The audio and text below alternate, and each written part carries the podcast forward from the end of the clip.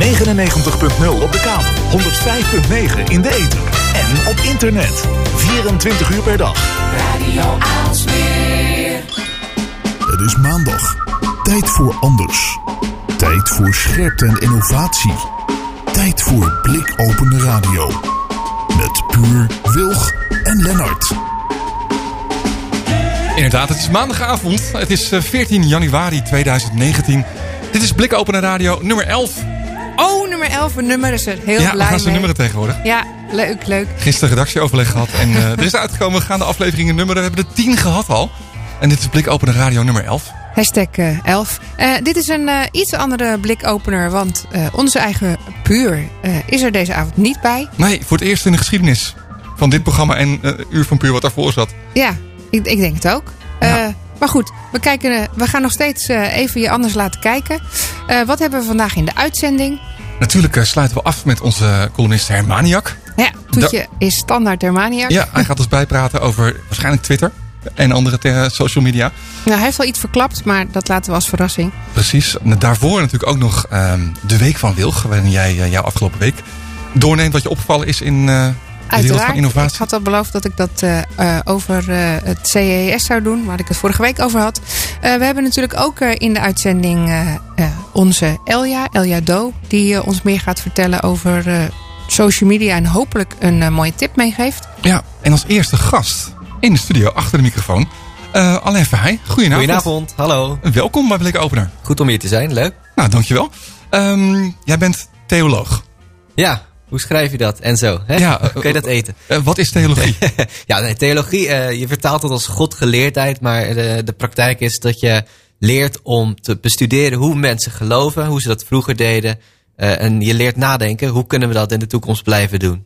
Dat laatste is natuurlijk vooral eh, heel erg relevant in deze tijd. Ja. Hoe kunnen we dat in de toekomst blijven doen? Dus dat Ja. leer je ook. Nou had ik eigenlijk eh, eh, eh, eerlijk gezegd een, een wat oudere man verwacht. Ja, Ellen. Dus is, hoe oud ben jij? Ik ben 30 jaar. Dus El- Ellen is ben- 30, Ja, ja. De komende 20 jaar ben ik nog steeds een jonge theoloog. Ja. Dat En- is een heerlijk vakgebied. En ben jij dan een van de jongste of een van de weinige hele jongeren binnen dit vakgebied? Nee, er zijn nog wel eh, studenten. Dat blijft gewoon gaan. Eh, dat neemt wel een beetje af. Maar eh, de kerken lopen ook vrij snel leeg. En die nemen de meeste theologen af. Dus dat loopt wel een beetje in de, in de pas met elkaar. Is ook een goede vraag. Nemen de meeste theologen af? Want wat doe je nou zo om je geld te verdienen als theoloog? Ja, ja. Nou, veel theologen gaan of aan de universiteit werken. Dan ga je bijbelonderzoek doen. Of je gaat in de kerk werken als dominee of als priester. Of eh, iets in die trant. Mhm. Eh, ik ben geen van beide geworden. Ik toer eigenlijk rond. Ik ben schrijver. Ik heb een boek geschreven over bijbelverhalen. En waar ik word uitgenodigd eh, om daarover te vertellen, doe ik dat. En ik schrijf erover. En daar verdien ik mijn geld mee. Dus ik ben een freelance theoloog. Een freelance fulltime theoloog. Ja, ja, ja. Ik ga echt de boer op met, met God. ja. Ja. Is het een voorwaarde om zelf gelovig te zijn als je theoloog bent? Eh, nee, dat hoeft niet. Ik heb ook wel met eh, niet-gelovige medestudenten eh, gestudeerd. Zelf trouwens tijdens mijn studie ook een tijd niet geloofd en een tijd wel. En dat golfde een beetje zo. En als ik heel eerlijk ben, is dat nog steeds het geval. Dus het is nooit overgegaan. Maar hoe kom je er dan bij om toch zo'n soort studie te gaan doen? Ja, ik ben wel echt met de paplepel heb ik het geloof ingegoten gekregen. Dus mijn ouders hebben me christelijk opgevoed. Heb ik altijd fijn gevonden. Mooie traditie, goede verhalen. En ik denk dat mensen altijd wel dachten, nou die kan later nog wel eens theoloog worden. Maar ik ben toen geschiedenis gaan studeren omdat ik van oude verhalen hield. Ja. En eh, nou ja, het eerste studiejaar lukte niet zo goed. Ik heb het net gehaald, eh, dat eerste studiejaar geschiedenis, dankzij het vak Wie is wie in de Bijbel. Daar hoefde ik niet voor te leren. Eh, nou ja, toen dacht ik, ja, wie hou ik nou eigenlijk voor de gek? Ik ga gewoon in plaats van geschiedenis theologie doen. Kan ik ook oude verhalen bestuderen. Maar dan wordt er nog elke week eh, naar die oude verhalen geluisterd. En eh, ja, zo is dat echt gegaan. Ja. Wat grappig. Geweldig ook. Ja.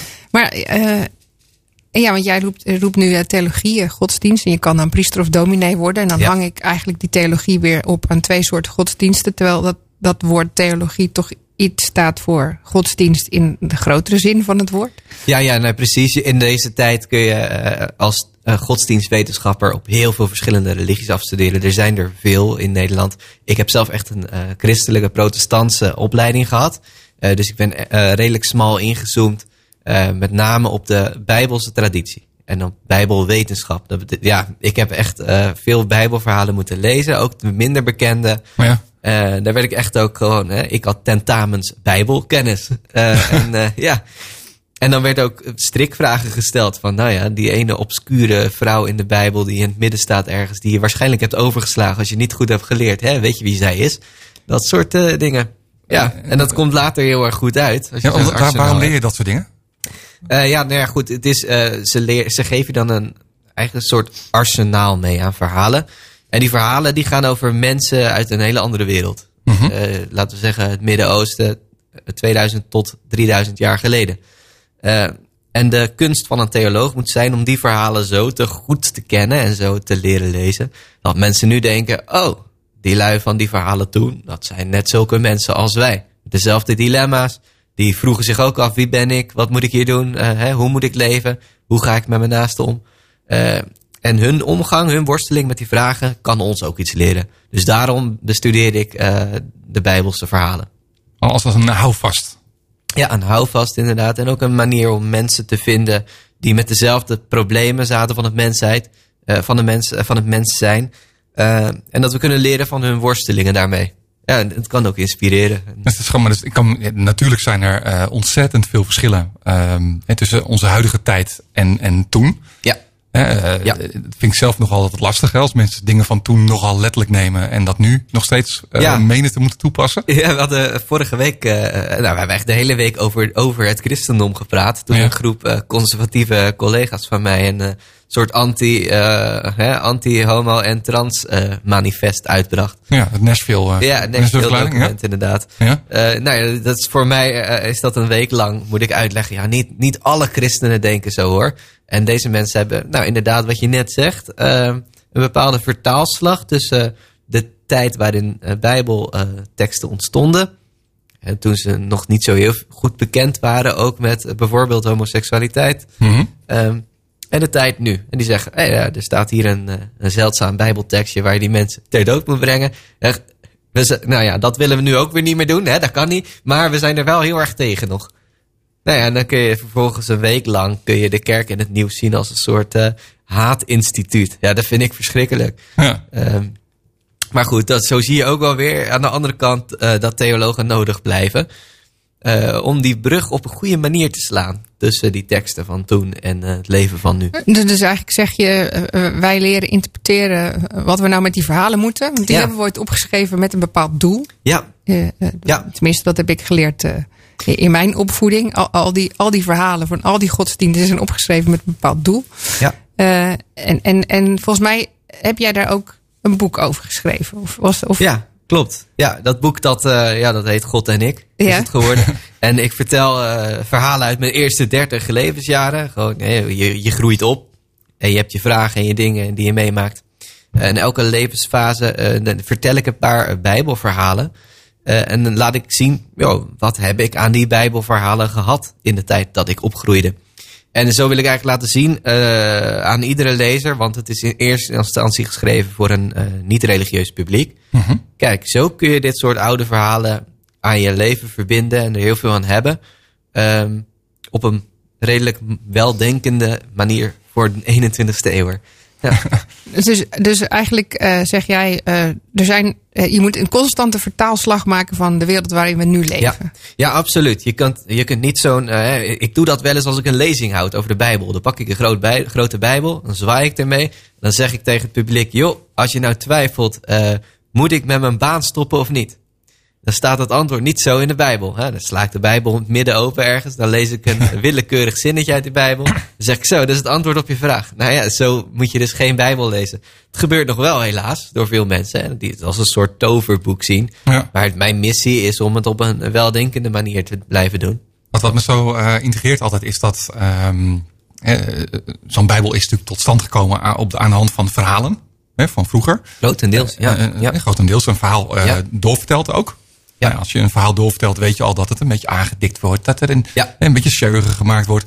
Vervolgens is dat natuurlijk in een bepaalde taal gedaan. En Ja, dan wordt het eens. vertaald. Dan zit er een vertaalslag overheen. Ja. Ehm, eh, is dat onderdeel van je vak? Dat je Ja. zeg maar dat soort dingen juist bestudeert? Want ik kan me voorstellen dat er in eh, Lost in Translation letterlijk Ja, dat er nou, in, dat is- in ja. nuances van vertalingen bijvoorbeeld al enorm veel ehm, ja, kapot kan gaan of verkeerd kan gaan. Ja, Zeker als je dingen eh, heel erg letterlijk neemt. Ja, dat is heel eh, problematisch. En dan ga je ook denken, nou ja, welke vertaling pak je al? In het Nederlands zijn er al tientallen verschillende vertalingen verschenen Ja. van, van die oude Bijbel. En de ja, een is dus- waarschijnlijk ook beter dan de ander. En ja, precies. lijkt Ja. hartstikke moeilijk. Dat, ja, dat is ontzettend ingewikkeld. Ook eh nou, vertaaltheorie, hè, welke, welke insteek kies je? Moet het zo makkelijk mogelijk zijn? Nou, dan gaat er heel veel verloren. Mhm. Of moet het zo letterlijk mogelijk zijn? Dan is het niet te lezen, want je kunt niet Hebreeuws bijvoorbeeld één op één naar het Nederlands eh, overzetten. nee, dus het zijn altijd interpretaties Ja, het is eigenlijk. altijd lastig. Ja, dus je moet die oude talen heel goed leren. Ja? En tegelijk moet je ook eh, eigenlijk weten als theoloog, eh, wat, hoe leven we nu in Nederland? Want anders kun je het ook niet vertalen naar het leven van nu. Dus ik twitter bijvoorbeeld veel. ze, noemen, ze noemen mij wel Twitter-theoloog. Dus ik, ik ga over die hele oude thema's, groot boek, eh, ga ik in de 21ste eeuw zitten tweeten. Nou ja, er zitten natuurlijk echt zoveel vertaalslagen tussen, zoveel verschillende stapjes. Eh, dan moet je ook altijd dus een beetje je eigen, eh, je eigen vak relativeren. Dus wat ik nu tweet over de Bijbel, hè, dat is niet het eerste en het laatste woord wat erover gezegd is. En als ik volgend jaar nog eens een keer kijk naar die tweetjes, dan denk ik soms misschien, nee. En misschien naar mijn eigen boek ook. Ja, maar heb je, heb je, is dat dan, want ik kan me dus voorstellen als iets, zeg maar, op verschillende manieren in, te interpreteren is. Hè? Ja. Als jij dat dan doet in die tweets bijvoorbeeld. Ja. Levert dat dan ook discussie op met eh, vakgenoten? Ja, Om eens ja. iets te zeggen? Is dat een- ja, ik, vind- ik vind het zo fascinerend omdat ik dat eigenlijk in geen enkele andere branche of iets ehm me zo kan voorstellen. Dat je dus op die manier ergens naar kijkt en dat je daar dus anders, snap je wat ik daarmee bedoel? Ja, dat snap Ja. ik. Nou, maar, maar ik denk juist dat het in mijn branche net zo hard is. Over Ja. wat is dan het woord innovatie en hoe doe je dat? En Dat is we, waar, we hebben iets ontwikkeld dat misschien nog doorontwikkeld moet. En anderen zijn er ook mee bezig. Ik denk dat dat overal wel zo is. Maar dit is natuurlijk veel interessanter omdat het zo van ons zo ontzettend ver weg komt. Ja, nou, ja precies. En, en, er, en er mensen zijn die zeggen, maar dit is het boek, dit is klaar. En zo blijft het. Maar er dus blijkbaar ook mensen zijn, en dat wist ik zelf helemaal niet. Dus voor mij is dit al een blikopener die zeggen, ja maar nee, want het, het zijn verhalen waar wij betekenis en, die, en dat moeten we blijven evalueren. En dus eigenlijk constant blijven aanpassen in hoe we nu met elkaar samenleven. Dus dat vind ik ook wel een hele mooie. Ja, ja, en de wereld verandert natuurlijk ook. Ja. Hè? En als de wereld verandert en het mens zijn, dan betekent dat dus ook dat sommige Bijbelteksten die je vergeten was ineens weer relevant worden. En andere die, die, die moet je een beetje op een andere manier gaan zien. Zoals die over eh, homoseksualiteit bijvoorbeeld Ja. in mijn optiek. Maar, maar kun je bijvoorbeeld kun je zeggen van nou, ik, ik heb hier een heel tof voorbeeld bij. Want er is er bijvoorbeeld een, een niet een bijbelverhaal wat jou erg, ergens bij geholpen heeft. Wat, wat nu heel erg speelt. Zodat mensen daar Ja. een beetje een beeld bij krijgen. Ja, ja, er zijn er heel veel. Eh, eh, ik, ja, ik zal er bijvoorbeeld eentje noemen. Er is er eentje. Dat is eh, de eerste populist, laten we het zo zeggen, bijvoorbeeld. Je hebt een vent die gaat. eh, hij, is, hij is boos op de koning. En hij gaat in de poort van de stad zitten. Hij heet eh, Absalom. In de poort van de stad zitten. Het is een, een knappe vent. En hij zegt tegen iedereen die in de stad komt: Hé, wat kom je doen? Oh, je wilt iets van de koning. Die koning gaat niet naar jou luisteren, zegt hij dan tegen al die mensen. En dan knuffelt hij ze en dan zegt hij: Ja, ik wou dat ik koning was. Ik had je zeker je zin gegeven. En dat doet hij een paar jaar lang. En na een paar jaar pleegt hij een staatsgreep. En heeft hij een deel van het volk achter zich. Omdat hij en iedereen naar de, naar de mond heeft gepraat. Nou ja, dat zijn bijvoorbeeld al verhalen die ik heel grappig vind combineren met, eh, met politieke, eh, met politieke opportunisten bijvoorbeeld. Met populisten die geen eigen programma hebben, maar wel zeggen: de huidige regering is stom en ik zou jullie allemaal je zin wel geven. Nee, dat zijn bijvoorbeeld van die Bijbelverhalen waar je, eh, als ik erover zou preken in de kerk bijvoorbeeld, eh, even een knipoogje naar zou maken. Eh, ik maak het nooit te concreet politiek, maar het mag altijd wel een beetje rijmen met het, met het nu. En, Het zijn, en eh, hebben die dan ook een leuke oplossing aan het eind van het verhaal? Of, of Ja, het eindigt heel vervelend voor die man. Want hij wordt achtervolgd en hij heeft een grote krullenbos. Dat, dat heb ik zelf ook, dus het confronteert mij altijd. En hij blijft in een boom hangen terwijl hij vlucht. En doordat hij in zijn haar eh, blijft hangen... kunnen de soldaten van de koning hem eh, eh, vermoorden. Karma. Ja, ja, een beetje wel ook, ja. nou ja, goed. Dus dat, het waren andere tijden, laten we het zo zeggen. En, maar het heeft er wel iets... Het heeft iets archetypisch, zeg ik altijd. Het zijn oerverhalen. Dus als je de, de tijd en de plaats een beetje... Hè, als je daar een beetje in, in, in denkt... dan kun je je voorstellen van... Nou ja, dit waren wel mensen zoals jij en ik. Met dezelfde manieren van denken en doen. Alleen een andere tijd. En wat, wat maakt, dat, ehm, maakt juist deze verhalen dan zo bijzonder? Hè, voor gelovigen snap ik dat, hè? dat is je, je Ja. basis dan. Ja, nee, ja dat is inderdaad zo. Ehm ja, goed, ze zijn eh, heel erg oud, ze zijn heel goed bewaard gebleven. Ehm, en dat heeft allemaal te maken met het feit dat gelovigen ze al heel vroeg hebben herkend als heilige teksten. En die zijn ze zo goed gaan doorgeven aan elkaar en op een gegeven moment dat je een afgesloten geheel.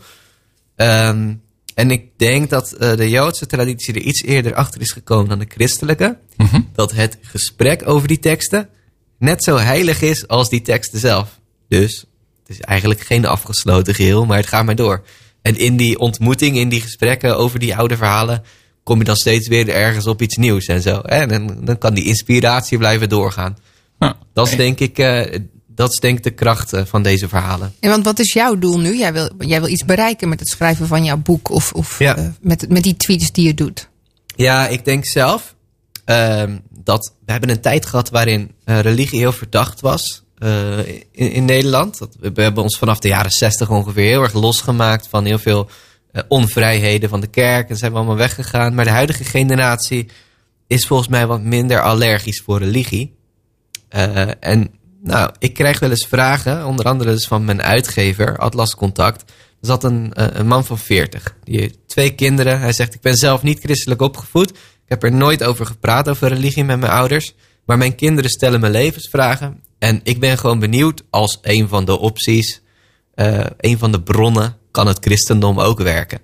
Alleen ik weet er niks van, Alain. Kan je geen best of schrijven? Een soort Ja, de Bijbel voor dummies of zo. ja, ja, dat is het idee eigenlijk. Ja. Weet je dat plan? Eh, Is dat een doel? Ja, nou ja, dat heb ik toen gedaan, dat boek geschreven. En Ja? ik vind Oh, dat, dat is je boek eh, geworden, ook cool. Ja, Ja. dat is echt, eh, ja, dat is na twee jaar een boek geworden. En dat vind ik gewoon leuk. Ik wil het gesprek weer bevorderen, het begrip tussen de christenen tussen wie ik opgroeide en de andersdenkenden. Weet je, die zijn ook allemaal maar gewoon mensen. Hè? Dus we hebben over het algemeen heel veel meer raakvlakken dan verschillen. En ik wil dat gesprek eh, dienen. En, en waarom denk je dat er nu eh, nou ja, eigenlijk meer vraag is naar, naar, naar dat soort vragen? Van, is christendom een oplossing voor iets? Of, Ja. of überhaupt een geloof? Maakt niet zo uit welke. Nee, ja, ik denk dat dat te maken heeft eh, met het feit dat we, we waren heel erg lang gewend om met z'n allen redelijk religieus te zijn. Tot, tot de vorige eeuw. Eh, en nu die allergie weg is, eh, we hebben eigenlijk heel erg snel in ongelooflijk tempo is Nederland ontkerkelijkt. Ongelooflijk. Ja, ja, ongelooflijk. Ja. trouwens, echt, maar nu nog steeds. Hè, zo, zeg maar de twee grootste kerkgenootschappen verliezen 100.000 leden per jaar in ons land. Ja. Dus dat keldert gewoon. En ik denk dat heel veel mensen nu beginnen te denken... eh, misschien is het wel heel erg snel gegaan... en misschien zijn we allemaal net wat minder stellig eh, in ons anti-kerk zijn... ons anti-religieus zijn... eh, dan bijvoorbeeld 20, 30 jaar geleden. Ik denk dat er een soort welwillendheid is weer om met elkaar te spreken. Waarbij ik ook hoop dat eh, gelovigen eh, relaxed genoeg zijn inmiddels. En niet wereldvreemd. eh, hè, om dat gesprek van de andere kant ook te vo- voeren. Ja. Nou, dan helpt zo'n Nashville-verklaring natuurlijk niet heel erg mee. Exact, nee, dat Nee, is echt dus daar het- baal jij ja, is echt stappen terug. Ja. En tegelijk moet ook worden gezegd, die Nashville-verklaring is ook weer een teken. Het is een teken dat er een bepaald groepje een beetje bang is Mhm. in de kerk. Die zien dat hun kleinkinderen, die zijn opgegroeid in een wereld waarin veel tolerantie is. En ze denken, nou wacht eens eventjes, die tolerantie rijmt niet met onze leer. Wij moeten nu even zo'n manifest weer laten horen, zodat onze kleinkinderen even duidelijk zien, hè, de nieuwe generatie, eh, van we moeten wel even op het rechte pad blijven. Tussen apostrofs. hè. Ja, ja, ja. En dat rechte pad vind ik altijd zo frappant ook. Wat, wat, wat je, Wat is dan recht? Ja, wat van recht. Ja, nou ja, dat is inderdaad, eh, ja. En is, is dat En- eigenlijk niet, want jij, hebt- jij, jij hebt dat natuurlijk heel erg bestudeerd. Is, dat, eh, is zo'n recht pad ehm, niet binnen bijna elke godsdienst een soort van gelijk? Ik bedoel, je zegt ook net, er zijn meer overeenkomsten dan verschillen tussen mensen. Is dat ook niet zo tussen geloven? Ja, nou ja, er is bijvoorbeeld de gulden regel. Dat is eh, behandel een ander zoals jij zelf behandeld wilt worden. Ja? Ja, er is geen woord eh, Chinees bij. Toch? Nee. Dan- En, en wat je ook gelooft, je zult allemaal kunnen denken, nou, dat lijkt mij een prima leefregel. Ja. Maar die staat bijvoorbeeld in, in veel eh, heilige teksten, veel verschillende, van verschillende religies. En dan denk ik, nou, dat is de gulden regel. Eh, daar kun je eh, ja, prima aan vasthouden met z'n allen. Of je nou gelovig bent of niet, is Precies. dat sowieso een precies. Ja, Ja, ja. En dat heeft, eh, ja, religiewetenschapper is dat Karen Armstrong. Ze was eh, volgens mij non vroeger. En ze is toen andere religies gaan bestuderen. Dus ze kwam erachter, ja, eh, compassie is eigenlijk het kernwoord van, alle mensen die de mooie kant van religie hebben uitgeleefd. En ja, daar kan ik me heel goed in vinden. Maar, maar ben jij dan ook, ik begin het nu een beetje met mezelf te vergelijken. Ik, ik, ik, ik, goed. ik vertel Goed. tegen grote corporates die zeggen van als jij wil innoveren, dan eh, moet je niet doen wat je altijd gedaan hebt. Of, Mhm. of, of, eh, dan moet je, moet je dingen aanpassen en ik ga jou daarbij helpen. Ben, ben jij zo iemand die dan eh, nou ja, misschien wel kerken helpt innoveren? Ja, ik denk dat dat wel een effect is. Dat ik bepaalde brutaliteit heb gehad die, die kerken misschien eh, een tijdje vergeten waren. De brutaliteit om te zeggen, het is nu tweede Pinksterdag en ik ga in 20 tweets uitleggen wat Pinkster is. Hè? Je staat nu in de meubelboulevard met je Twitter-app in je hand. Hey, hey joh, waarom ben ik eigenlijk vrij vandaag? Ja. Dat was de insteek. Dat heb blijken het- mensen best wel leuk te Ik heb vinden. het me serieus afgevraagd een paar jaar geleden. En ik ben het inderdaad Ja. gaan googlen ook. Van waar is het eigenlijk voor? Het Ja, nou ja, is leuk zo'n vrije dag, maar wat... eh, Ja, Ja. En, en ik zag op, op den duur zag ik bijvoorbeeld dat nu.nl dat soort filmpjes ging maken. Ja. Pasen, Pinksteren, Hemelvaart, wat is dat? En ik dacht, ja, hemel. Er zijn dus eh, duizenden mensen in Nederland die hebben gestudeerd om antwoord te geven op die vraag. En we laten nu.nl doen. Dus ik dacht, ja, dat, ga ja, dat, dat, eh, wilde ik weer een beetje in, eh, in eigen hand nemen. En weet je, met een soort nieuwe jeu dat gesprek aangaan. Tegelijk ben ik altijd wel, ik zit natuurlijk altijd vast aan een heel erg oude traditie die ik niet wil loslaten. Dus dat maakt mij niet een innovator die al het oude achter zich laat. Maar ik ga met een oude bagage eh, nieuwe wegen op. Ja, en, nou maar het is natuurlijk die brug waar je het over hebt. Want ik kan Ja. me voorstellen, bij, bij, bij ons de kerk in de buurt zeggen ze van nou, eh, eh, wij helpen jou te be- bedenken wat nou eigenlijk die zin is van het leven als je daar moeite mee hebt. Ja. we helpen eh alleenstaande minder eenzaam te zijn en jij Ja. kan daarbij helpen. In plaats van we lezen een strenge tekst voor en je moet, aan, je moet je aan de regels houden. Ik kan Ja. me voorstellen dat dat fijner aansluiten is bij, bij zo'n soort Ja, eh, tekst ja nou ja, dan inderdaad. bij de andere. Ja. Maar goed, hoe- hoe, zorg je dan dat, je, dat, dat jij dat verspreidt, die manier waarop jij denkt? Van we moeten een brug slaan en probeer op, die- op die manier ernaar te kijken. Ja, ik, ik merk wel dat het. eh, er zijn heel veel verschillende podia waarop dat kan. Kijk, ik, ik kan bijvoorbeeld op een seculier stadsfestival zeggen: jongens, ik vond die Bijbel echt nog wel een leuk verhaal. En dan denken de mensen die daar komen: oh, wacht, dat ken ik nog uit mijn jeugd. Of oh, nooit van gehoord, maar het klinkt leuk. En dan heb je een goed gesprek. Ik sta soms voor een eh, groep met dominees. Eh, en dan zeg ik: jongens, wat we in handen hebben is goud. Eh, misschien moeten we een nieuwe taal voor bedenken af en toe. Hè, en nieuwe kanalen om het te verspreiden. Maar ik geloof heel goed in onze traditie. En volgens mij mensen enthousiast maken om, om dat in hun eigen werk ook weer verder te gaan doen. Ik hoop dat ik dat effect heb. Ik denk dat ja, dat boek wat ik eh, daarover geschreven heb, is ook bedoeld om mensen te inspireren om op dezelfde manier hun eigen levensverhaal naast hun eigen lievelingsbijbelverhalen te leggen. En te kijken waar het toe leidt. Ik zeg altijd, eh, ik schreef God en ik na 30 jaar. Eh, en iedereen kan na 30 jaar een eigen God en ik maken. En ik zou heel benieuwd zijn naar die, naar die boeken. Je eigen, je eigen religie. en wat, wat eigen- was ja. jouw eh, lievelingsverhaal? Ja, wat Lievelings, ja. Goeie vraag. Eh, het Exodus-verhaal is een, eh, eigenlijk de kernverhaal van het Jodendom en het Christendom is dat. Dat is eh, een, een troepje slaven. Dat is eigenlijk een eh, vergeten volkje dat de piramidesteden bouwt in Egypte. Eh, hebben het heel slecht. En op den duur komt daar dan Mozes. Eh, en die mag namens God de bevrijding gaan aankondigen. Dus die moet dan, terwijl die stotteraar is, moet hij het met de farao gaan praten, de hoogste baas van de wereld, om te zeggen: je moet je slaven eh, vrijlaten. Ja, dan wordt er heel gesteggeld tussen de farao en Mozes. En uiteindelijk eh, trekken ze eh, door een zee heen naar de vrijheid toe. Dat vind ik een prachtig verhaal. Haal ik ook altijd weer nieuwe dingen uit. Dus dat is mijn grote favoriet. En heb je daar nog bruggetjes voor, naar, voor het nu bij? Ja, ja, nou ja, goed. Kijk, iedereen zoomt altijd in in de verhalen die hij vertelt op de succesvolle. Dus op de farao die enorme piramides bouwt. Eh, alleen wat die Bijbel doet, is inzoomen op een eh, troepje tot slaaf gemaakte mensen die anders door iedereen zouden zijn vergeten.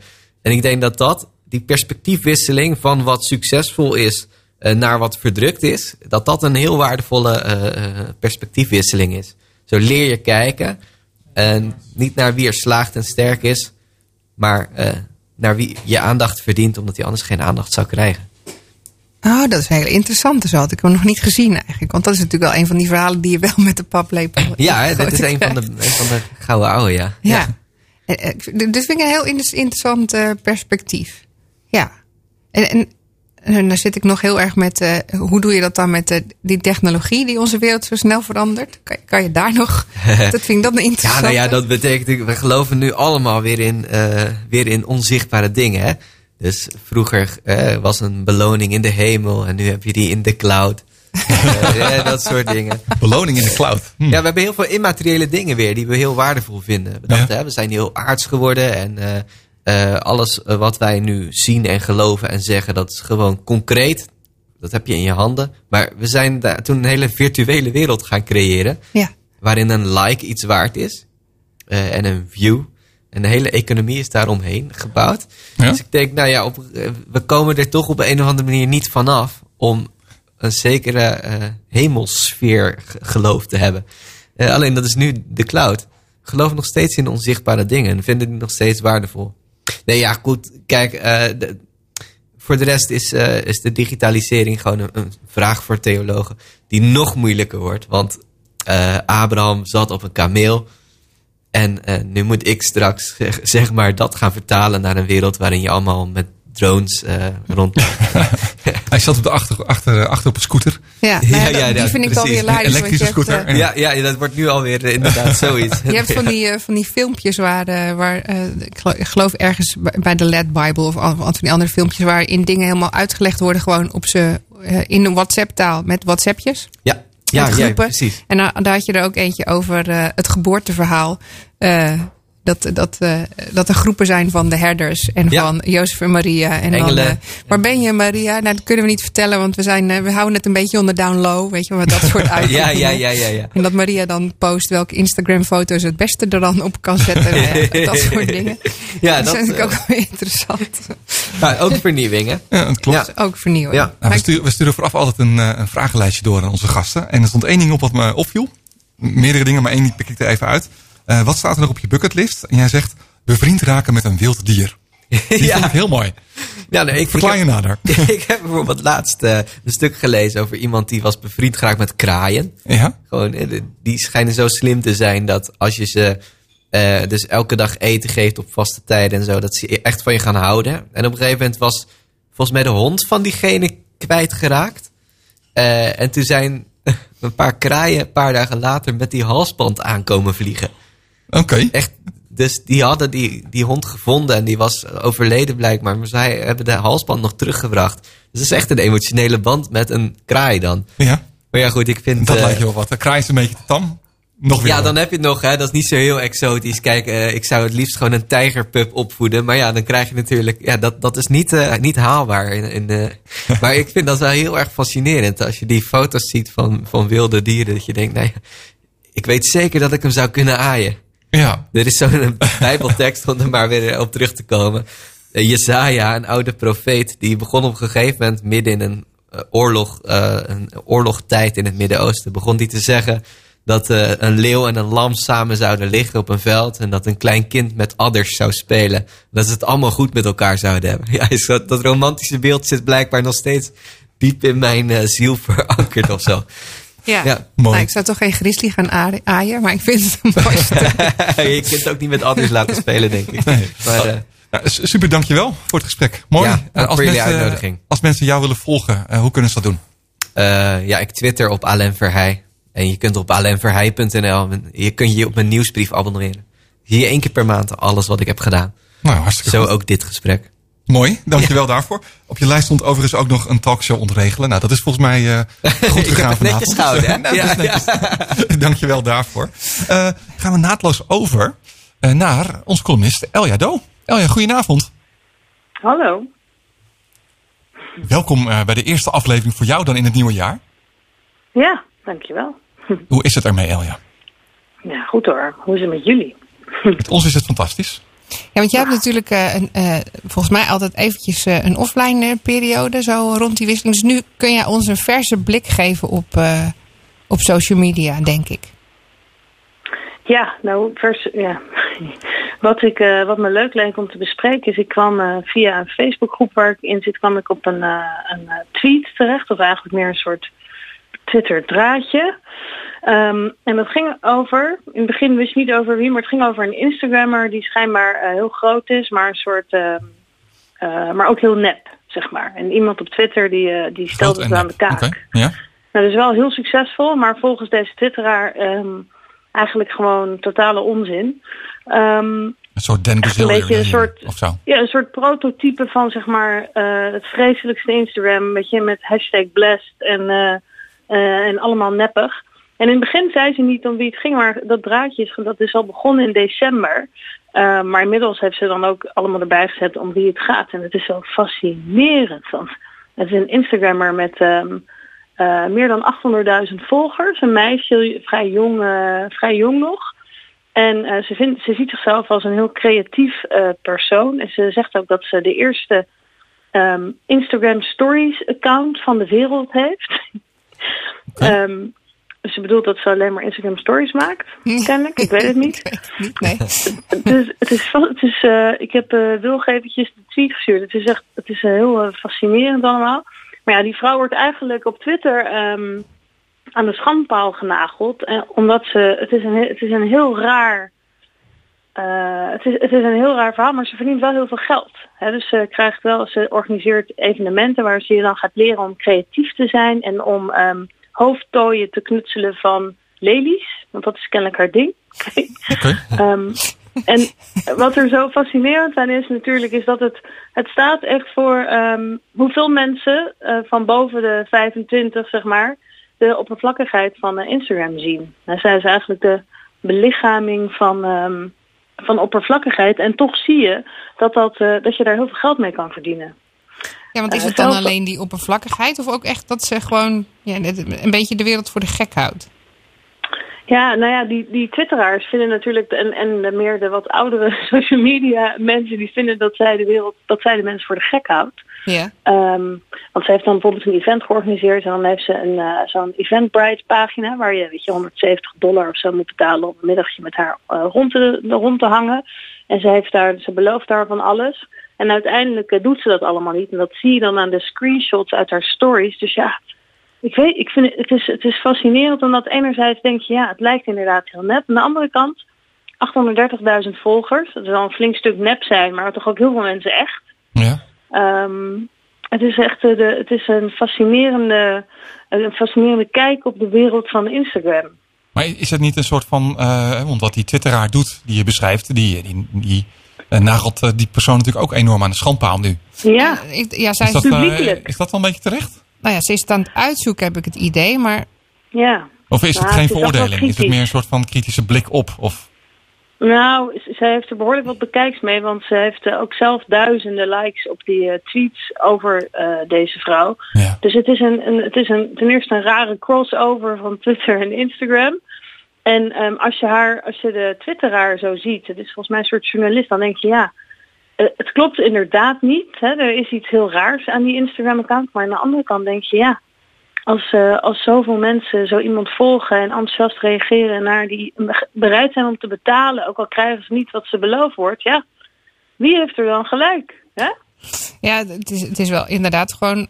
Die, die ene lijkt een beetje het niet mee eens te zijn en met mo- modder te gooien. Zoals degene die op Twitter daar dat Ja. semi aan het uitzoeken is. Die zegt ook van ja, eh, oh let op. Ze, ze claimt nu dat ze de, eh, uitgevonden heeft hoe ze, weten. hoe ze lange Instagram captions eh, Ja. eh, moet schrijven. En eh, ze Ja, heeft, deze, de, dit, eh, deze, de Instagrammer, zeg maar, die beweert dat zij achter de trend zit om lange Instagram-posts ehm, titels te te maken. Ja, precies. Maar goed, Komt mij maar... over. Het komt bij mij over als gewoon een 19 fitty tussen twee mensen. Maar Nou, aan de andere kant is, zijn er dus blijkbaar wel mensen die eh, genoeg geïnfluenced zijn door die, door die eh, Ja. eh, Instagrammer om, om er Ja. 165 dollar per seminar Ja. voor te betalen. Dus ergens doet ze iets goed. We kunnen natuurlijk ook als- een soort les zien van Ja, eh, in hoeverre kun je mensen beïnvloeden met Zonder wat je te maar leveren. Ja, Ja. met wat je maar gewoon een Maar ja. beetje random roept ergens. Het, het lijkt natuurlijk... Het, het is, gaat wel dieper dan het op eerste... Want je hebt natuurlijk ook nu die, hoe heet die, de Random Egg, of hoe heet dat ding? Hier, de Egg Gang, Ja, oh ja. World Record Egg op. Instagram. Ja, daar gaat, nu- Daar gaat eh, daar het gaat zo hem- nog over hebben, ja. Precies. de- ik zal er niet veel over zeggen, maar die heeft in ieder geval een absurd aantal likes op één foto en verder niks. Ehm, en aan de ene kant kun je het zien als de oppervlakkigheid hè, van, eh, van Instagram. Aan de andere kant kun je het zien als een soort, ehm, een soort ehm, activisme. Hè, als een soort, eh, we gaan met z'n allen lachen om het feit dat dit zo makkelijk is. Het, he- het heeft toch een diepere laag. Want ja, waarom doen mensen de dingen die ze doen? En eh, is het inderdaad zo makkelijk om iets groot te maken op Instagram voor een bepaalde jonge doelgroep? Of, of zit er dan toch echt iets achter? Ik denk dat er eh, een hoop sociologen, psychologen eh, lang mee bezig kunnen zijn. Ik ben Ja.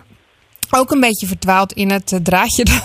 dat Ja, ja, dat moet je eigenlijk nu niet lezen, want je bent een uur bezig. Ja, Sorry. ik, ik probeer er namelijk zelf altijd achter te komen van nou, wat is waar, eh, eh, uit welke bron Ja. eh, diep ik. En, en ik kom er bij allebei niet zo heel erg achter. Wat nee, nou? het is allebei lastig. Dus, dus ik, ik, ik denk ook, misschien moet het gewoon allebei links laten liggen. Maar goed, mensen Nou ja, worden mij- beïnvloed door dit soort draadjes en, en ook door dit soort mensen. Dus dat is, het is een, eh, ja, ik vind het een Ja, mooi, nou mooi en-. In, ehm, in mijn wereld eh, zijn bedrijven bezig om op Instagram doelgroepen te bereiken. En eh, als er is één foto van een ei, lukt het om, eh, om eh 31 miljoen mensen eh, of meer te bereiken. Maar wij als bedrijven zijn we allemaal aan het worstelen met hoe we die doelgroep nou ook kunnen bereiken en de duizend likes kunnen krijgen. Dus, en, en, en de een lukt het wel en de ander niet. Dus dat is best een fascinerende eh, materie voor mij dan. Ja, En wat, wat haal je hier uit? Ja, ik haal eruit enerzijds ehm, dat, het, dat het wel echt heel moeilijk is. En anderzijds dat het eh, heel belangrijk is om toch, toch iets unieks te hebben. Ook als je als bedrijf op Instagram gaat. Je kunt niet zomaar hetzelfde blijven doen wat je op andere social media eh, deed. En dat is natuurlijk wel wat er vaak gebeurt. Vaak is van één bestaand ding posten naar alle kanalen die je maar hebt. En dan Precies. is het wel goed. En jij pleit Maar je eigenlijk van, je moet eh, specifiek per kanaal eigenlijk gewoon andere content maken. Die toegespitst ja, op dat dat kanaal.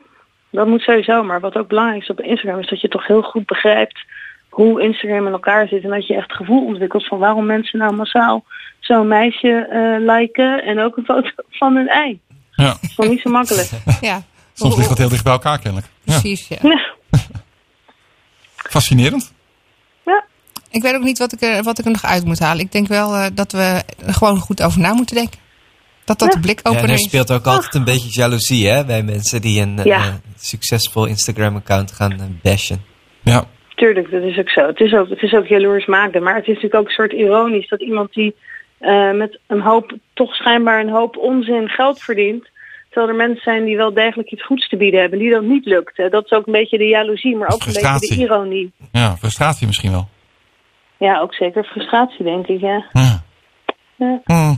Als ehm, mensen jou willen volgen, Elja, hoe kunnen ze dat doen? Op uh, elja.nu vind je al mijn eh, linkjes. En onder andere jouw nieuwsbrief. Ja, En wanneer komt de volgende weer uit? vrijdag. Oeh. Nou, meteen abonneren. krijg je vrijdag een verse nieuwsbrief van Elja in je, in je mailbox. Dankjewel, Elja. Dankjewel. Doei. Nou, dan gaan we ook weer naadloos door Naar de- met eh, de Week van Wild. De Week van Wilg. Ja, ik vond hem eigenlijk ook wel mooi aansluiten van Elja. Want eh, eigenlijk vraagt ze, waar moeten we nou nog in geloven? Nou, dat zegt Ellen eigenlijk ook een beetje. Waar Ja. moeten we nou nog in Het is heel geloven? grappig We dat hebben een thema. dat vaak een achteraf Ja. een eh, rode draad in zo'n uitzending blijkt zitten. Die- vorige week ook. Dat Dat is heel mooi. Ja, Ja. top. Ja. En eh, die had ik zelf ook een beetje. eh, ik ben natuurlijk met. Nou, dat had ik vandaag. Ik heb een aantal sessies gehad over innovatie en hoe doe je dat nou. Eh, en wat toch nou steeds maar terugkomt, is eigenlijk. Dat, dat zingeving steeds belangrijker wordt. Weet je, waar moeten we eigenlijk nou nog in geloven? En dat er steeds meer mensen op zoek zijn naar. waar moeten we nou nog eigenlijk in geloven? Juist eh, omdat alles digitaliseert. En het daardoor ingewikkelder wordt in de wereld. Ja. Eh, nou, dat, dat, dat, vond ik, dat vond ik wel grappig om überhaupt over na te denken. Dat zie ik in heel veel dingen die richting digitalisering en robotisering gaan. Dan zie je automatisch van eh, wat blijft er nog over aan van onze menselijke waarden die Ja, we misschien moeten bewaken in de toekomst. Nou, dat zijn eh, empathie en, en zingeving.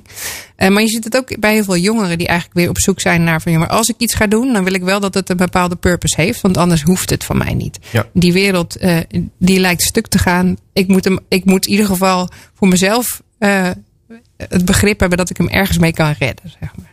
Dus dat vind ik ook wel eh, een mooie weer. Dat, dat Nieuw kwam ik, eh, idealisme dan. ja, Ja. nou, dat kwam ik deze week heel erg tegen.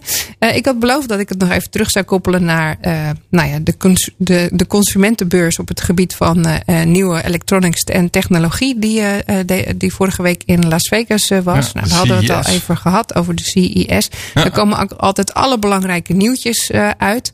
Ehm, ik vond er niet zo heel veel hele belangrijke nieuwtjes eh, eh, uitkomen. Nou, eh, nou ja, behalve dan wat je al gewend bent in nog een mooiere scherm, nog een betere tv en nog een, een aantal diensten die weer verder ontwikkeld zijn. Wat ik wel interessant was, dat vond, was dat er heel veel aandacht ging naar iets wat ik niet verwacht had op die consumentenbeurs beurs van elektronica en technologie. En dat was de Impossible Burger versie 2. Ja, inderdaad. Wat was dat? En nou, de Impossible Burger die bestond al even. Dat is een burger eh, die, zo goed, eh, die zo goed is in het niet eh koe zijn, dat die toch heel erg op koe lijkt. Eh, ja, Vegan. eh, het, ja, het is een plantaardige burger die ze gemaakt hebben. eh, waarvan er zelfs nu eh, de versie 2.0 mensen zeggen: Jeetje, dit durf ik niet te eten, want mijn maag reageert erop alsof het toch koe Oh, is. ja. Eh, eh, en daardoor eh, is het eigenlijk een beetje eng, want ik heb mezelf afgezworen nooit meer eh, koeien te eten. En dit Dus voelt toch wel als echte koe. dit. Dit is echt plantaardig. Eh, het is volledig plantaardig. En ze noemen het ook. Waarom is die zo goed? Nou, de structuur is hetzelfde. Kenners zeggen van. Ik, maar ik proef dus echt niet meer dat dit vegetarisch is. Dit is zo goed dat ik dus echt denk dat dit een burger is. En ze hebben hem zelfs bloedend gemaakt. Dus waar je dus ook altijd een klein beetje dat bloed uit die burger ziet De lopen. Dat echte klopt. gevoel. Ja. Dat klopt helemaal. Nou, dat doen ze door iets dat. eh, een of andere globine is die in soja eh, zit. Eh, en dat, dat stoppen ze daar dus in, waardoor het dus nog echter lijkt.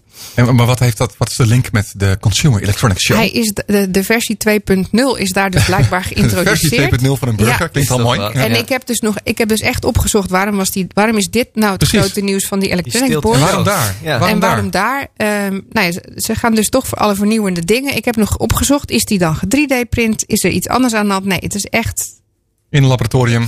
eh, omdat Keuken. dat iets vernieuwends is wat aan consumenten gepresenteerd kan worden. En Het is geen electronics. het is geen electronics. Hmm. En toch mag dit. Tenzij maar- er een chip in zit, hè? Ja. Dat weet je natuurlijk niet. allemaal, eh, ja. Ja. Maar dat, is, dat vond ik dus heel tof, dat die daar dus eigenlijk zo groot in het nieuws kwam. Een ander dingetje wat interessant was, wat ik toch even gementiond wilde hebben, is van, nou ja, wat wordt daar nog meer gebracht? Over het algemeen is, is eh, eh, alles wat eh, innovatief is, al, als eerste altijd bij de porno te vinden. Eh, elk jaar weer is er op die, op die beurs heel veel te vinden over VR, hoe je nog beter met 3D-glazen of iets anders, immersive, eh, naar eh, seks kan kijken. Eh, dit jaar was er een, eh, een, eh, een, nou ja, een wat seksistisch geproportioneerde pop die van alles kon. Eh, een robot eigenlijk dus. Eh, maar er was ook ehm, een, eh, nou ja, een nieuw soort vibrator. Eh, die mocht daar gaan staan. Sterker nog, die waren genomineerd voor de prijs eh, van meest innovatieve sextoy. Dus Oké, dat is een categorie voor ook, überhaupt. dat, dat is er al heel lang, Ja. categorie daar. Eh, en het was een vrouwelijk team. Die waren heel blij dat ze daar mochten staan. Maar halverwege nou in de aanloop van die beurs is dat teruggetrokken. Want het zou aanstootgevend zijn. eh, en eh, dingen die de beurs eh, nou ja, niet kon toelaten. Want dan moesten ze hun mensen blootstellen aan. En die dames zeggen nu: ja, hallo. Eh, er is, al jaren een, een klassificatie voor überhaupt porno. Als je daar langs loopt, zie je, zie je hele grote schermen met, dingen, ja. met hoe kun je nou het beste immersive er ook naar kijken. Er is een, een sextoy, die, een robot zelfs, die, die, die niet klopt met de vrouwelijke waarden, maar wel voor mannen interessant is. Maar nu mag onze nieuwe innovatieve sextoy, die ervoor zorgt door eh, artificial intelligence dat je als vrouw eh, beter eh, je pleziertje kan eh, beleven. Dat zou dus nu niet mogen, omdat dat aanstaatgevend is. Klinkt en dat heeft als een, een antifeministische eh, maatregel. dat bijna. heeft dus een hele grote rel veroorzaakt. Want dat zijn dubbele standaarden. En waarom eh, mochten zij alsnog niet op die beurs staan? Dus Ja. Dat vond ik. eh, nou, dat vond ik eigenlijk een hele goeie dat dat Frappant. aangekaart is. Ja, het is heel. Ja. Want eigenlijk was dit nog veel innovatiever. Dat eh, dat, dat ook nog met allerlei eh, extra data gaat om, eh, om eh, iets goeds te kunnen doen. Eh, Maar nou het ja, nepvlees heeft gewonnen dus. maar dat nepvle nepvlees heeft gewonnen. Oké. ja, dus eh, dat waren eigenlijk mijn, eh, mijn nieuwtjes van deze week. Wat mooi. Natuurlijk hebben we ook ons... Maar iets- niet iets met geloof. Of, of kunnen we dat geloof nog aan die seks koppelen? Ja, geloof en seks gaan heel moeizaam samen. Maar, nee, het is wel interessant. eh, het zijn wel interessante dingen. Want het zijn dus eh, eigenlijk basale menselijke dingen. Hè? Eeuwige menselijke verlangens. eh, vlees eten en seks. Die we dus door middel van technologie op een bepaalde manier abstract maken. En dan juist proberen te perfectioneren. Ik Ja. Denk niet dat je daar... Ja, misschien komt er ook wel, komen daar wel nieuwe ethische vragen bij ook. Waar theologen misschien ook een rol in kunnen spelen.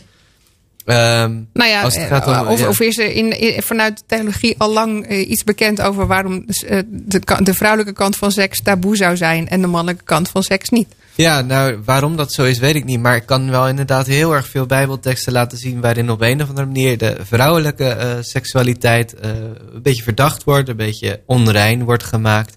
En op alle manieren... Ja, dat komt natuurlijk ook... De Bijbel is natuurlijk door mannen geschreven, hè? Ja, ja, ja, ja. Mannen maakten de dienst uit, dus dat, ja, dat krijg je. Hè? Maar die male gaze, zeg maar... die blijft dus tot aan technologiebeurzen van vandaag de dag nog steeds relevant. Ja, heel bijzonder. Ja. ja. Nou Goed, inmiddels hebben we volgens mij weer iemand aan de lijn. Ja, ons toetje van de week. Hermaniak. Herman, goedenavond. Goedenavond. En ook even welkom in het nieuwe jaar. Nieuw jaar vol blikopende Jullie ook het eh, allerbeste, mag ik dat niet meer zeggen? Ik vind het het allerbeste mag je iemand altijd wensen. Ja, Het hele jaar door, wat mij betreft. gelijks. Dus dankjewel. Ja, eens gelijk ook.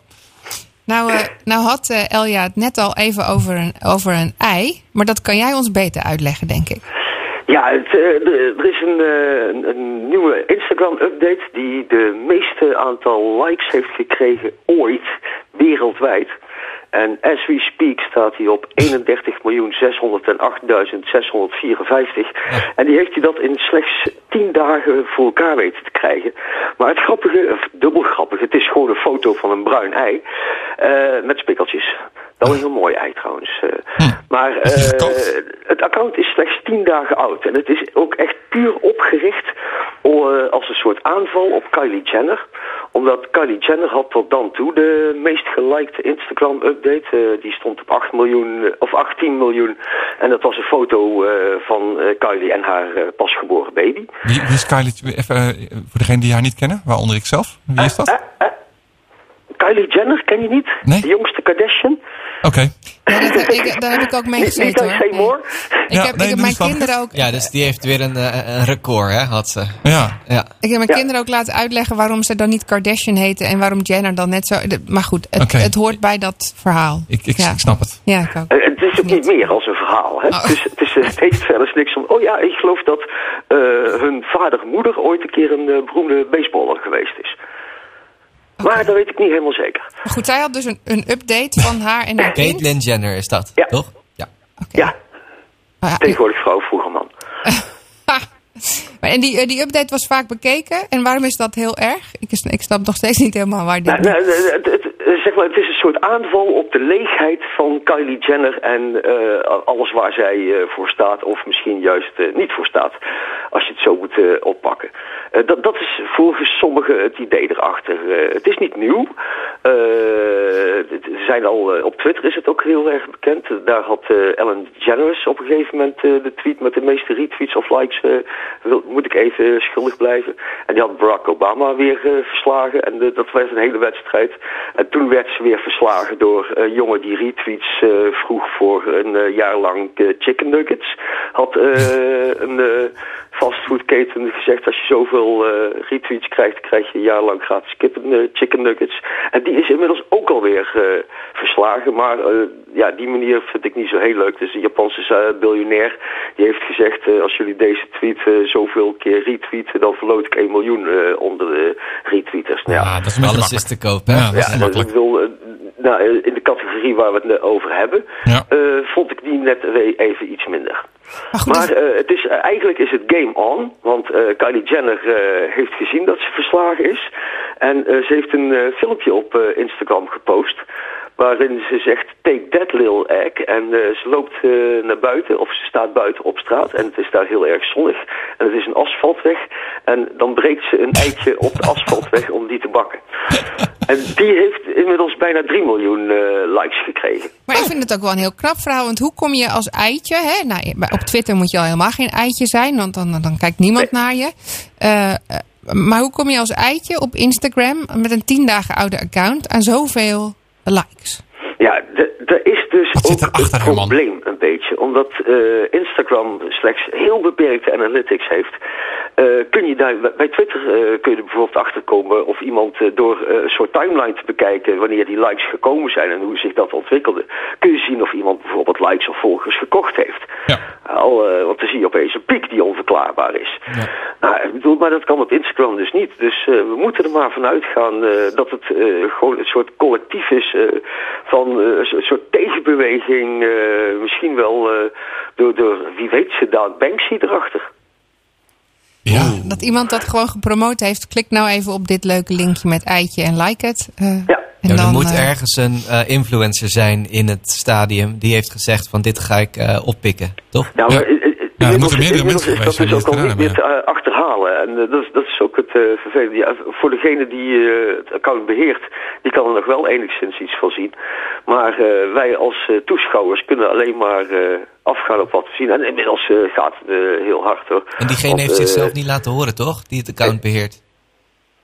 Nee, eh, ze- ze- eh, ik hoorde dat de New York Times of de Wall Street Journal eh, was er achterheen gegaan. Ja. En eh, volgens eh, hun hadden ze contact gehad met iemand in het eh, platteland van eh, Engeland. Maar die mevrouw heette eh, mevrouw C. Hicken. En dat hebben ze niet door. Nou, jawel, hoor. En toen, toen hadden ze ook wel eh, als idee van, nou oké, misschien moeten we dit eh, niet, niet eh, al, al te serieus gaan nemen wat we nu gaan ontdekken. Maar goed, eh, eh, eh, denk je dat er nog een tegenaanval eh, komt van het eitje inmiddels eh, door het Kylie gebakken eitje? Nou, eh, as we speak, eh, nee, nog niet. Want eh, ik zit ernaar te kijken, maar eh, het is nog steeds één foto, eh, één ei. En eh, voor de rest eh, staat er ook niemand eh, bij. Ik vind het echt heel bijzonder dat dit soort... Overigens werden er wel een hele hoop eh, accounts in ge gementiond toen het eh, bericht geplaatst werd. Dus ik zie eh, mentions van eh, de Daily... Wel, je kunt een, mensen taggen op een foto. Ja. Ja, daar staat onder andere de Daily Mail, de Ellen Show, Jimmy Fallon, Led Bible, CNN, Mashable, BuzzFeed. Dus eh, ze hebben wel eh, enkele grote organisaties eh, proberen mee te krijgen Oh, vanaf ja. Nou, heel bijzonder hoe zoiets eh, redelijk triviaals eh, zoveel aandacht kan krijgen over de hele wereld. En zelfs hier. Ja, dat het er ook over Aalsmeer. hebben. Bizar. Ja. Ja. Ja, nou, het is in ieder geval innovatief. En, eh, het, is, ook- het is ook een voorbeeld van dat je met een goed creatief idee soms verder komt dan met hele grote diepe zakken met geld. Ja, Dat is waar. Dat is, dat is zeker. vast niet het enige wat je opgevallen is de afgelopen tijd. Nee, nee. Eh, het, het- het heeft rond kerstdagen en eh, daarna heeft het eh, goed rondgezongen op internet. En mijn, mijn favoriete speeltje, Twitter, heeft best wel grappig nieuws uitgebracht. Grappig, nou, mo- moeten we even kijken. Ik bedoel, het blijft natuurlijk altijd Twitter en smaak. En die twee dingen gaan vaak niet sa- goed samen als Twitter iets verandert. Maar er zijn tests gezien en er is nu een speciale, ook sprake van een speciale app die mensen kunnen krijgen. Ik weet nog niet hoe je eraan kunt kopen, maar als, als ik daarachter kom, dan horen jullie het als eerste. Maar daar eh, kun je zien dat eh, Twitter aan het experimenteren is met reacties eh, in kleur. Dus ja, het is, als iemand dan op jouw tweet reageert en jij reageert daar weer op, dan is die tweet van jezelf heeft een andere kleur of die van een ander. Oké.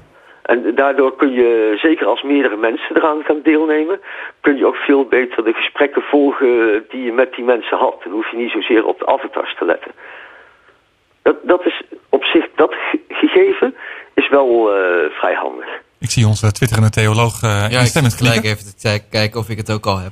Maar, Nee, nee, nee, ja, eh, het is verder nog niet zichtbaar. nee, precies. Ik, vind het, ik, wil- ik ben benieuwd hoe dat dan precies eruit gaat zien. Ik, let heel, ik ben heel erg gehecht aan, eh, aan avatars als, als visual ondersteuning van Oh, die wat zitten er ook nog steeds bij hoor. Het is alleen het ballonnetje wat, eh Ja. Wat eh, verandert. Oh, het klinkt wel goed eigenlijk.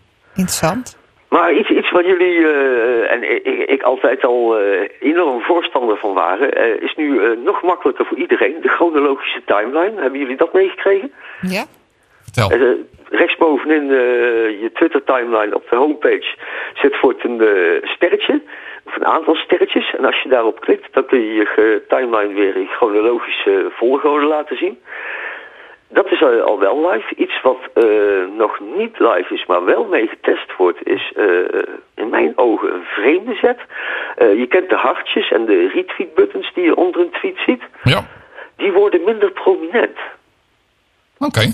Ja, dus, eh, Dat is opvallend. Is, is, is eigenlijk meer aan de, een soort omgekeerde volgorde aan het gaan naar een soort, ja, een soort messaging service. Eh, Li- liever dat je reageert dan dat je eh, iets Ja, alleen maar vind, ik, liked. want dat vind ik jammer, want dat viel me laatst ook al op. Hè. Dus ik, ik druk iedere keer keurig op die sterretjes, want ik wil die chronologische timeline. Want ik, ik, ik wil natuurlijk net als dat het vroeger was. Ik hou helemaal niet van innovatie. Ja, ja. Zegt de innovatiedeskundige, ja? Leuk. Eh, en dat moet ik dan vervolgens ook wel iedere keer doen als ik weer mijn, eh, mijn app opstart. Ehm, maar eh, wat ik zie is dat mijn timeline eigenlijk veel, nu veel meer prominent eh, eh, wat anderen geliked hebben en anderen gezegd hebben. eh, wat, dat ik dat zie in plaats van dat ik de mensen zie die ik echt volg. ja, maar die eh, kun je uitzetten, hè, die meldingen. Die kun je, die kun je uitzetten. Ehm, maar door dat eh, liken en eh, retweeten minder prominent te maken, is dat misschien wel weer iets wat ze naar voren willen halen. Of Oké, wordt dat dan dus juist nog meer eh, verstopt? Ja, ik weet het niet. Het is maar Ja, een eh, aanname. Ik was toch altijd al gewend om een tweet even in detail te bekijken om eh, het aantal likes. En, eh, want dan zie je ook gelijk het gesprek wat zich eruit, eh, eruit ontstaan is. Waar het En dat vind ik komt. leuk. Ja. Eh, Ik vind het vaak leuker om de gesprekken naar aanleiding van de tweet te lezen... dan dat ik de tweet, niet zozeer de informatie, maar hoe mensen de informatie oppakken en eh, daarmee omgaan. Daar leer ik vaak meer van. En dat gebruik je natuurlijk weer in jouw Ja. werk als adviseur aan bedrijf.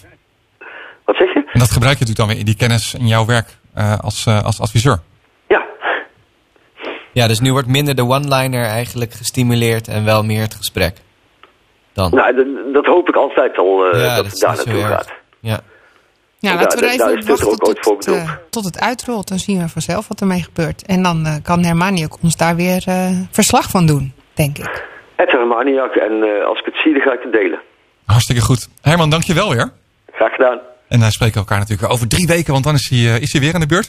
Eh, daarmee komt er weer een einde aan eh, aflevering 11 van Blik Open Radio op 14 eh, januari 2019. Wat een diverse aflevering. We gingen echt van theologie en met onze gast Alain naar Elja. Die het ook over het ei had een klein beetje al. Nou ja, of waar moeten we nou eigenlijk in geloven? Moeten we, dat, moeten we iedereen zomaar... eh, En, en wanneer word je dan eh, iemand die je kan volgen? Ja, nou, dat was helemaal in lijn, zou ik Ja, bijna zeggen. ja, precies. en toen gingen we via vibrators die verbannen werden op een CES. Ja, Toch ook weer terug naar nog wat verdieping over dat ei. Nou, ik vind het mooi. waar moeten we nou eigenlijk in geloven? Ik vind het een mooie blik open. Eigenlijk in geloven. Ja, precies. dat eh, de samenvatting van deze uitzending. Alain, dankjewel voor je komst. ja, heel graag gedaan. Dank voor jullie welkom. Vond leuk. Helemaal goed. En volgende week zijn we er weer met een nieuwe aflevering Blik Open Radio.